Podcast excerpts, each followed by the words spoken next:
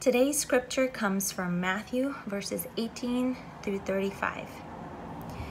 Truly I tell you, whatever you bind on earth will have been bound in heaven, and whatever you lose you loose on earth will have been loosed in heaven. Again, truly I tell you, if two of you on earth agree about any matter that you pray for, it will be done for you by my Father in heaven. For where two or three are gathered together in my name, I am there among them the parable of the unforgiving servant. Then Peter approached him and asked, Lord, how many times must I forgive my brother or sister who sins against me? As many as seven times? I tell you, not as many as seven, Jesus replied, but seventy times seven. For this reason, the kingdom of heaven can be compared to a king who wanted to settle accounts with his servants. When he began to settle accounts, one who owed 10,000 talents was brought before him. Since he did not have the money to pay it back, his master commanded that he, his wife, his children, and everything he had be sold to pay the debt.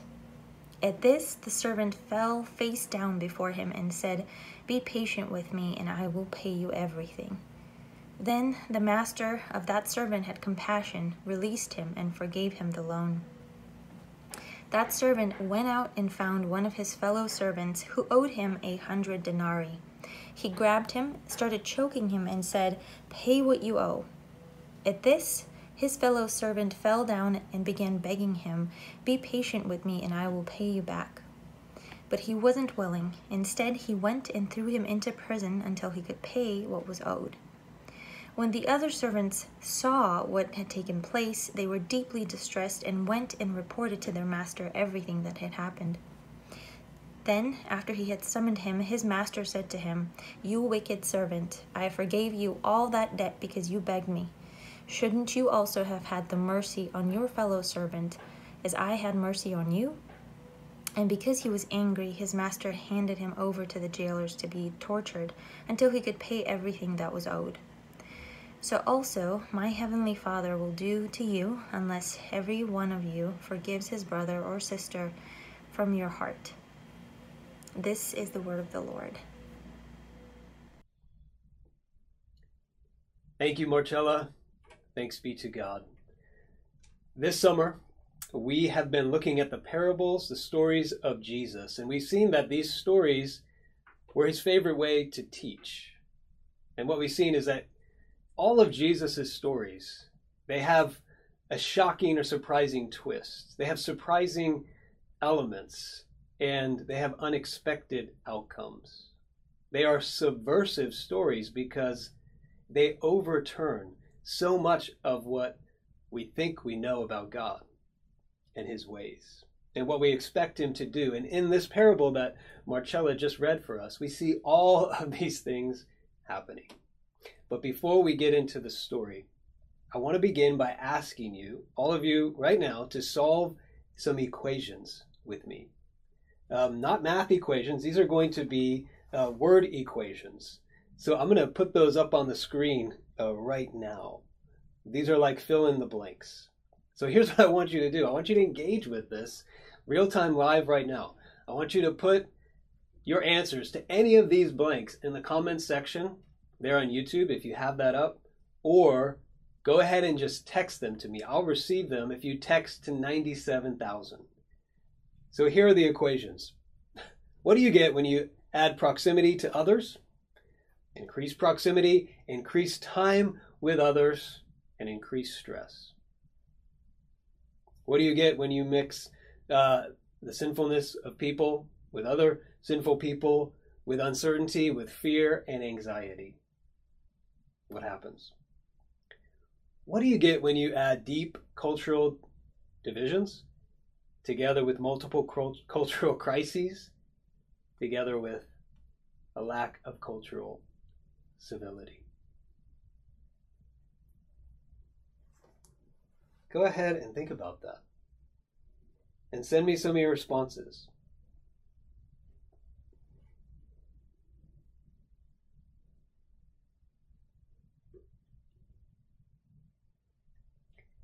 Well, as you're filling in the blank, and as I'm waiting to hear from some of you, Uh, we do have a little bit of a delay, so I'll, I'll be receiving your um, responses about 20 seconds after you put those in.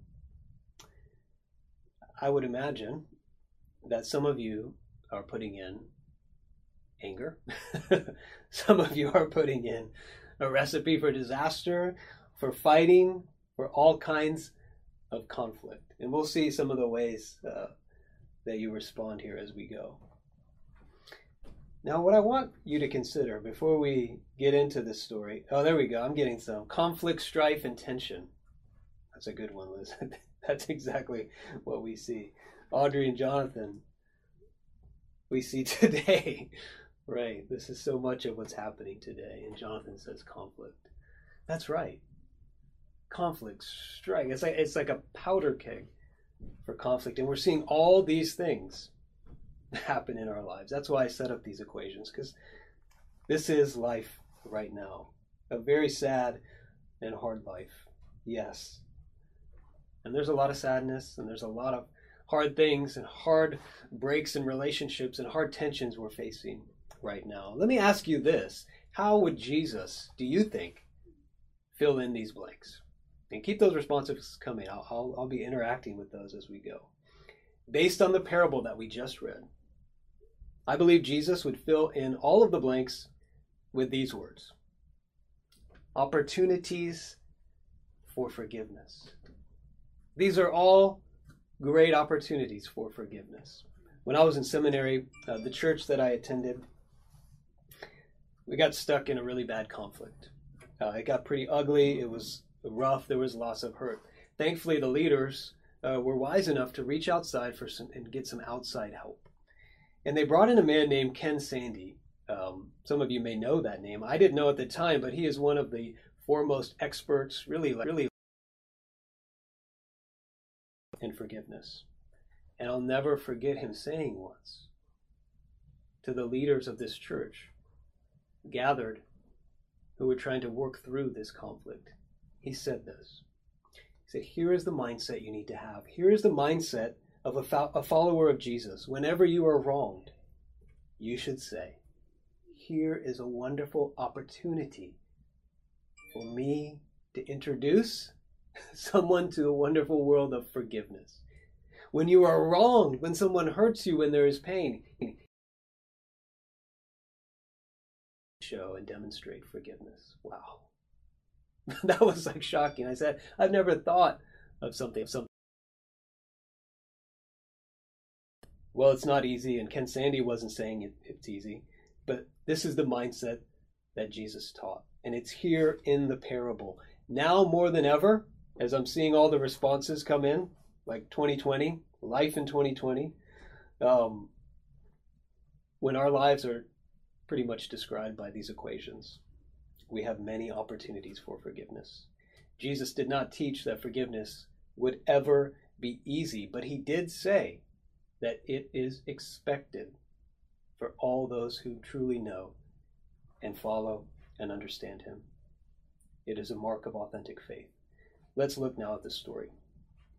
To properly understand this story, we need to see that Jesus told the whole story in response to a question. Now, Jesus was teaching on relationships in this chapter in Matthew 18. Peter in response to Jesus' teaching, approached Jesus and asked the question. You see it there in the text Lord, how many times must I forgive my brother or sister who sins against me? As many as seven times? Jesus said, I tell you, not as many as seven, but 70 times seven. Now, Peter, we need to know, thought he was being very generous, pretty spiritual here, because, like because and there was a limit, a limit If somebody sins against you three times, that is the limit. And Peter was saying, Jesus, I think I get what you're saying. How about seven times? he was going above and beyond, he thought. And Jesus responds by saying, try 70 times 7. What does that mean? when you get to the 490th uh, first time that you've used up all uh, forgiveness? No the number, and some say it's not uh, meant to be 490, but 77. It's not. Like he's taking the number seven, and he's taking the number 10, and he's adding another seven. All those numbers, seven and 10, symbolize completeness. He was putting them all together, essentially saying it's unlimited. There is no limit to forgiveness. Now, we shouldn't judge Peter. You know, he was expanding uh, to seven a lot, he thought. You know, right? And as we think about it, if somebody wrongs you seven times in the same way, how hard is it to forgive that person every time? Surely there must be a limit. And Jesus says there is no limit. How is this possible? Well, Jesus told this story to answer that question. How is it possible for us to forgive? Again and again, when our lives feel like all those equations are, are hitting us. This story has three scenes. Let's look at each one of them. One at one. Verses 20, 20. There now in your Bibles. You can even pull it up on your phone. Matthew 18, verses 23 and 24.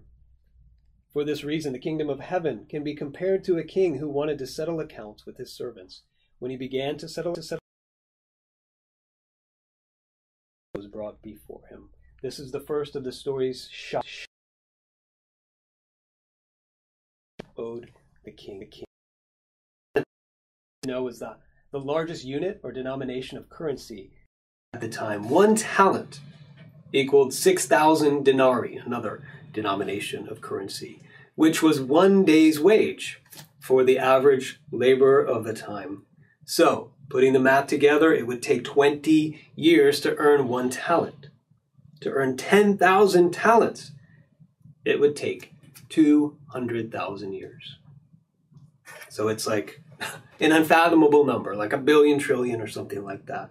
The king then says to him, Everything you have, even your family, must be sold to pay off the debt. And even this, if everything he had, even his family was sold off, even everything he had, it would be like paying $1 on a $1 million mortgage or something like that. It's like a drop in the bucket. So, what did this servant with this unfathomable debt ask for? He, in verse 26, he asked for patience. He says, just please, he begged the king, patience, please, give me time to repay the debt. Now that we have the sense of the numbers involved, though, we see what he's asking. He's saying, Can I just have another 200,000 years? And then I'll pay you back. Now, even the king of Judea at the time, King Herod, his annual revenue was 900 talents. it was impossible. And how did the king respond? Well, the king didn't give him what he asked for. Instead, he gave him what no one would have ever expected. It, he gave him what no, no one would have ever dared to even ask for. He gave him forgiveness, meaning the king released him from the debt, the entire debt, forever. And this is shocking. A king would never do this at the time. I mean, well, why would the king do this? Would this guy ever learn? He had amassed such an incredible debt. Forgiving him, what will he ever learn from his mistakes? What will all my other debtors do? It was the king's right to be paid back. At least some of it, but the king let go of all of it. Why would he do this? This is shocking. And it's meant to shock us. But Scene two, the more startling element comes in scene two. The servant who had just received the shocking, unheard of forgiveness from a king whom he owed everything. All he had, all he was, was given back to him. This same guy went out to find another servant who owed him some money. How much money was it? It was a hundred denarii. Okay, so this is three months worth of wages. That's sizable, that's something. But it was nothing compared to what he was forgiven. Then look at verse 28. The servant, it says, went out to find one of his fellow servants who owed him the money. He grabbed him and started choking him and said, Pay what you owe. Now, the, I have a, um, a piece of art because this is meant to disgust us. This is startling. Look at this uh, picture. It's from an artist named Domenico Fetti, one of these medieval artists. And if we can't picture it in our mind, this is a very uh, like uh, visceral picture here for us to see a man choking another man. And we know where this man had just come from. Shocking, disgusting. The servant says to him almost the exact same words he said to the king Would you be patient with me? I will pay you back.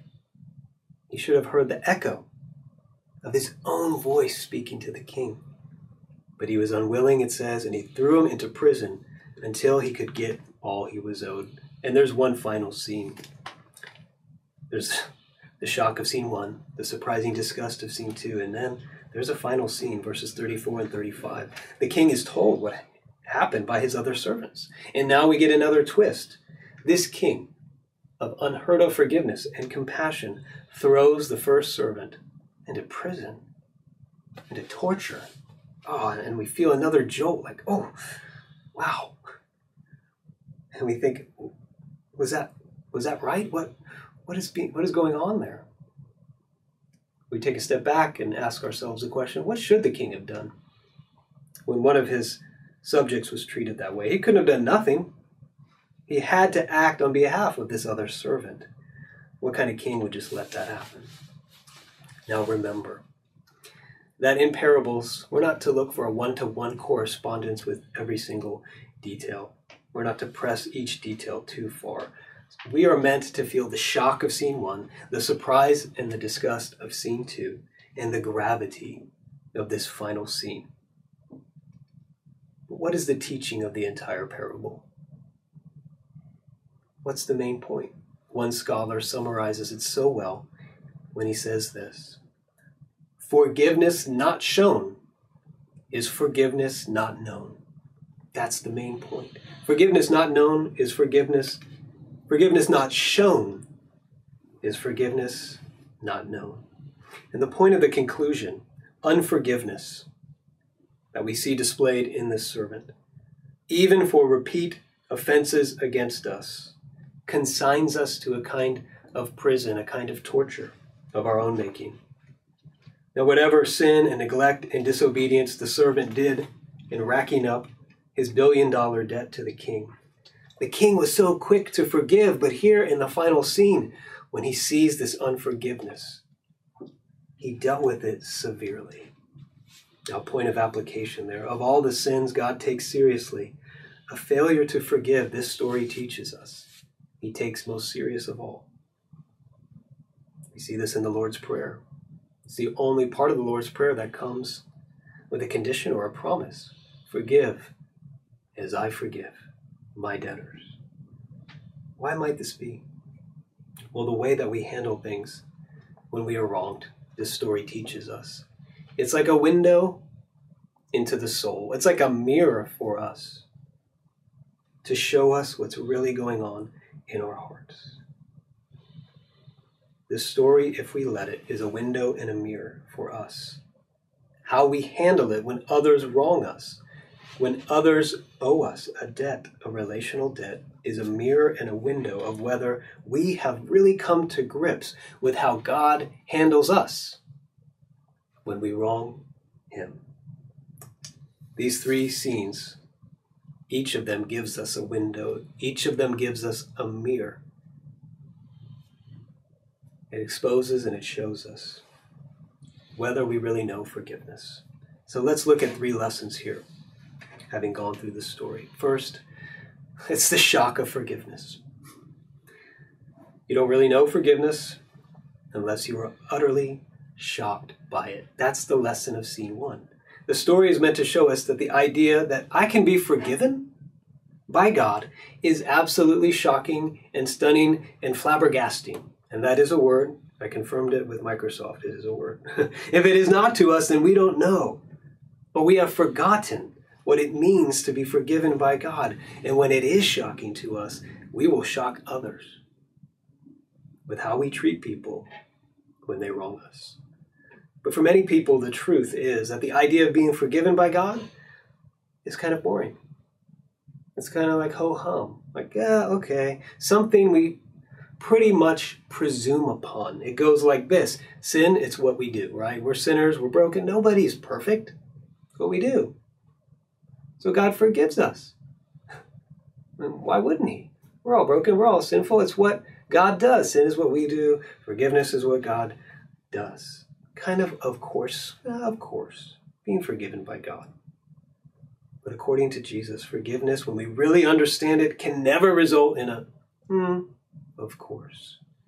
There are two things that come together in this first scene that give us the two truths of forgiveness, that when they come together in our hearts, it's like fire and oil meeting together, an explosive power of amazement. And the first is a very hard truth. Jesus is teaching something here very hard for us to really accept that we are like this servant. Each of us has an impossible, an unpayable debt to repay before God. We each have an infinite spiritual debt. Like the servant, we owe God everything, and He has the right to demand everything. Everything we are and we have is on loan from Him. And our failure to love God and love our neighbors places us in an infinite and impossible debt. If we don't feel this and know this and experience this deep down, there will be no power in forgiveness. We will instead live like God owes us, even and including owing us forgiveness when we sin. But as we saw, the servant in the story dares not even ask for forgiveness. It wasn't an option to him. To do so would have been the utmost sign of dishonor and disrespect and dangerous. Would you come into the presence of the king when you owe them a billion dollars and say, hey, um, yeah, can you just let it go? Never would have thought about it. Not even an option. That's the hard truth. But it meets the freeing truth in scene one. Jesus is teaching that God forgives us our infinite, impossible, appalling debt. Two words in the story capture the freedom of forgiveness. It says the king released him and forgave him the debt. Imagine this. Imagine you keep receiving a bill every month. It's for a debt that you can never pay. $1 billion. There it is, written on the paper. Every month it comes to you and it says due date August 2nd, 2020. You've been seeing this bill for years. There's nothing you can do. You cannot pay it. You just keep filing it away, knowing that a reckoning is coming. And then August 2nd comes and you get a letter in the mailbox. And you're full of dread when you go and see this letter. What is going to happen? What legal action will be taken against you? You'll lose everything. You open the letter, and it says there in bold letters amount owed zero dollars. And underneath it, in all caps, it says, This is the last bill you will be receiving from us. Thank you. Can you imagine what that would feel like? Can you imagine how many times you'd have to read that bill and that letter to actually believe that it was true. He would probably frame that letter and keep it forever. That's release. That's forgiveness. God no longer holds our sin against us. He doesn't bring it up to us and never will. Not just the sin we are aware of, but the 95%, the 99% that we are completely unaware of. As far as God is concerned, it is gone. Why did God do this? Now, there's only one reason given in the story. When we ask why, why would the king do this? Why would God forgive us? And it gets to the very, very heart of God. It says, when he saw the, the, the servant down before him, he had compassion. This is really the most shocking thing of all in the story. In the heart of God, in his heart of hearts, is compassion on sinners who rack up an infinite and impossible debt against him. He feels with. What is compassion? He feels with, he feels for. His heart goes out to sinners and he longs to release us from the debt and for the reasons we got into the debt in the first place. A great compassion and longing to set us free. So important that we know that and that we experience that regularly in our own confession, in receiving forgiveness.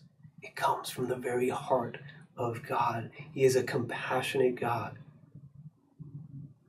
Even, even for us in our great sin. Do you know that? So we see what it means. We see why did he do it? But how could he do it? The money the king was owed didn't magically come to him when he forgave. The debt was real, it didn't just disappear. Something had to be done. So forgiveness then is not excusing or minimizing the debt. The king laid it out. He said, You owe me 10,000 talents. The servant felt the full weight. He did not ignore the debt. It's not excusing or minimizing or ignoring it. He called him to account. It had to be dealt with. So forgiveness is only possible if the debt is absorbed by the king, if he decides to absorb it himself. And this is the gospel, my friends. This is the heart of the message of Christianity. Out of God's great compassion, Jesus takes, absorbs, pays all of our debt, past, present, and future, and it is done and it is gone. You know, modern and progressive people want to soften the hard truth here by minimizing or softening the idea of sin. While religious and moral people seem to be very hard on sin, but they believe they can earn their place back with God, they can pay Him back, they can make up for their sins with goodness. Both approaches completely miss the shock of the gospel. Both lack the hard truth. The debt is infinite and impossible. So both lack the power of forgiveness the freeing truth of forgiveness. We need to experience this double shock of the gospel that we are more sinful than we would ever and could ever measure, but we are more forgiven than we ever dare ask or believe because of Jesus. He took on our infinite debt, and because of that, we have unlimited forgiveness in Him. And that can completely change how we deal with others when they wrong us, which is the second part, second point second scene the strength for forgiveness. Scene one in the parable, we have to have scene one. The shocking forgiveness of God for us is what gives us the strength, the ability, and the power for forgiveness when scene two happens in our lives. And it will happen. Scene two will happen again and again, often, repeatedly, with the same people, in our marriages, in our families, in the workplace, in our neighborhoods. We can expect, this parable shows us, because we are sinners, that we will rack up relational debt with each other. Now, the language of debt, as we've talked about before, we talked about this in uh, our series on the Lord's Prayer. We looked at forgiveness of sins. At first, this language of uh, this economic language can seem a little off-putting. You know, how cold and calculating to talk about personal relationships in terms of debt and money. But isn't this how we always talk about our relationships? We say, I owe you one. We say, I can never repay you. Or we say, that will cost you. The language of debt doesn't cheapen the pain and the hurt of relationships. In fact, it honors relationships. By saying something real is created when we wrong each other, it's a debt, it's a relational debt. Because each person is owed dignity, love, and respect. And when we fail to give that, something is created that stands in the way of our relationships. Now, reading scene one and scene two together, like we said, is meant to totally disgust us. How could he do that? But think about this. What if we just had scene two and that's it? What if that was the whole story? One guy owed another guy three months' worth of wages, and the guy said, Be patient with me, I'll pay you back. Well, we know the first servant had a right to this money. He had a right to be angry and say he needed the money. so maybe we would think, hey, he went a little bit too far, but without scene one, we might even be on his side. Pay the guy back.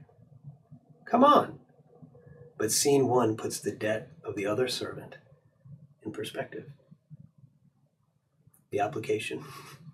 When we are in scene two, when someone wrongs us and something real is created and, and real pain happens. And we feel like choking someone. Be honest. We have all been there. And we are hurt and we are angry and the debt is real. we can get the strength to forgive by remembering and rehearsing scene one again and again, as often as it takes. Dietrich Bonhoeffer, in his great book, Life Together, he speaks about this. Put this quote up on the PowerPoint screen. He said, If my sinfulness appears to me to be in any way smaller or less detestable in comparison with the sins of others, I am still not recognizing my sinfulness at all. How can I possibly serve another person in unfeigned humility if I seriously regard his sinfulness as worse than my own? Another way to say it the more real seen one is to us, that the more we will say, I am the most forgiven person in the world. It becomes first person, it becomes so personal. I am the most forgiven person in the world. Or, like Paul said it in 1 Timothy, I am the chief of sinners. When it comes to where I rank, I'm in first place.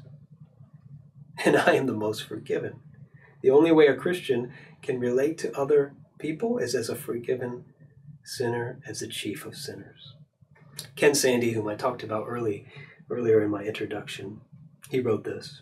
That Christians are the most forgiven people in the world. Therefore, we should be the most forgiving people in the world. And this parable helps helps us take that first person place in the story. Since I am the most forgiven person in the world, I should be the most forgiving person in the world. Now remember, forgiveness is not excusing the debt. Everybody messes up, whatever. It's not minimizing the debt. Ah, no big deal, that's okay. It's not ignoring the debt and avoiding bringing it up. Forgiveness is letting go of the demand for payback. Forgiveness is a commitment to release our resentment, our anger, and our bitterness toward another person. Forgiveness is saying the bill is at zero dollars. So I will not bring it out and use it against you. I will not bring it up and show it to others. I will not dwell on it, and I will not let it stand between you and me. It's gone. The old preacher, St. Chrysostom, said, He who considers his own sins is more indulgent to his fellow servant. I love that word indulgent. Not fair. Let's just make this fair. Not equitable towards others. Not even cautious. Not demanding our rights or what is due us. Not waiting for us to make our point to the other person. He says indulgent. I think it's the right word. The forgiveness of the Christian is meant to be indulgent, extravagant, decadent. So let me summarize before I uh, say a few things for my final point. The point here those who know forgiveness show forgiveness. Now, forgiveness was not required to earn his grace. The servant already had it. Notice that. Free, with no condition. But it was a response to his grace. It was a necessary response to his grace. That's the point. The warning is those who can't give forgiveness have never truly received forgiveness. We should let that sink in. And the hope is that those who feel like they cannot forgive can draw strength to forgive by remembering our own forgiveness. So, the shock and the strength. Finally, I'd like to say a few words about the scarcity of forgiveness, the final point of application here for us. Based on what I've seen in my own life, in my own pastoral experience over these years, and what we see being revealed to us in this time that we live in, is this there is a scarcity of forgiveness. There is a great scarcity of true forgiveness in our world, and is right now being revealed. And there is a serious need for forgiveness. It's like a famine. We're starving for it. You know, right now, one of our main goals as Christians should be to shock the world with forgiveness, to show the world the gospel. Because we will sin, and others will sin against us a lot. It will happen. It's embedded in the expectations of this story. Relationships and communities, then, can only be strengthened, can only be deepened through the practice of forgiveness. It cannot be done without it. So, healthy and strong relationships and community should be characterized by more forgiveness, not less. The absence of forgiveness is either the absence of relationship or the evidence that there's somebody dominating and somebody playing the role of doormat. Healthy and strong relationships should be characterized by more forgiveness because we sin, there will be debt. And you can start today. You can start today with doing something about the scarcity of forgiveness. I've been quoting from Ronald Rolheiser a lot. I've been reading his book, Domestic Monastery. He says this. I think I have the quote um, to share with you all. It's part of the reflection quotes. He says, Love is all about forgiving. Again and again and again. Families survive only if this is happening. And we could substitute the word family there for marriages, friendships, workplaces. The world can only survive if this is happening. As we see payback and outrage and conflict and canceling and shutting down and avoidance, all happening in the world and in our own hearts. As we see such a scarcity of forgiveness, what should be our reaction? Can you look with me one more final thought on this story? Look at verse 31. When the when the bystanders, we have these bystanders out there, other servants, saw what the first servant did. They all knew what the king had done for him. What was their reaction? They were grieved deeply. They were grieved. Interesting. They weren't outraged. And so that they would say, What is wrong with you? You are the worst servant ever. They were deeply grieved, sad. You know, when we're outside of the situation and not in the story ourselves, being wronged or having wronged somebody else, to see the refusal to forgive by someone who has been forgiven such a great debt is something that's meant to cause us to grieve, to be deeply sad. It's meant to stir our feelings and how grievous it is when forgiveness is withheld to do this and to grow in this, we have to see that forgiveness is much more than a transactional uh, equation. You wrong me, I forgive you. We have to come back to the heart of it all, which is found in the compassion of God, in His compassionate heart, the why of forgiveness. As we develop that heart in ourselves for others, as we are grieved by the scarcity of forgiveness, even in our own hearts. We begin in our own hearts to develop that compassion. I want to share a final thought with you. Last week, uh, Isaac gave an illustration from Hamilton, and now it's my turn. I missed all the initial craze back in 2016 and when it came out. I didn't listen to any of the music, so seeing it just a few weeks ago, uh, I was uh, it was like the first time, and I thought it was fantastic, uh, so powerful. To me, the most powerful scene and song is about forgiveness. It's uh, a song called It's Quiet Uptown. And I have a little meme uh, that I came across that describes the impact of this song and this scene on me. you want something to, to cry about? Every time I hear this, I'm so moved when I hear this song. It's all about forgiveness. And there's a refrain in the song that comes from the observers on the outside. Now, the song is about two people who uh, one who had wronged the other deeply. Hamilton and his wife, Hamilton, had wronged her deeply. But the observers say, Take pity. Take pity. On who? They're, they're actually calling on you to take pity not just on Hamilton's wife, Eliza, who was sinned against, but on Hamilton, the offender. Take pity. He's working through the unimaginable. And somehow, when you hear the song, your heart is stirred for both the one sinned against and the sinner who did terrible things. Take pity. There's a lot of talk about forgiveness. Forgive because of the benefits to yourself. And there, that's true. You know, forgive for your own mental health, etc. That's true, but unforgiveness, although it is like driving a sword through our own hearts, it's not the whole picture. We need to see that the great benefit of forgiveness is not just what we can do for ourselves, but what we can offer the world. A glimpse and a picture of the heart of God, a compassionate heart. In compassion, we never can stand at a distance from anyone, but we're right there with them, feeling with and for them. It unlocks our own hearts from the prison of anger, forgiveness. It frees us from self righteousness and humbles us. And it can free others from the blaming, the attacking, and the hiding of our own wrong and our own sin and all the wrong and sin around us. Because it reveals at the very heart of the universe, at the heart of all things, is a God with an unlimited heart of compassion for all those who come to Him as He makes forgiveness available through His Son Jesus. Let's run to Him again. Let's be shocked again. And let's be strengthened to forgive as we have been forgiven. Amen. Would you pray with me? Oh God in heaven, right now I pray, as we've looked at this story that is full of shock and surprise, that you would, by your Spirit, make it very personal to each one of us.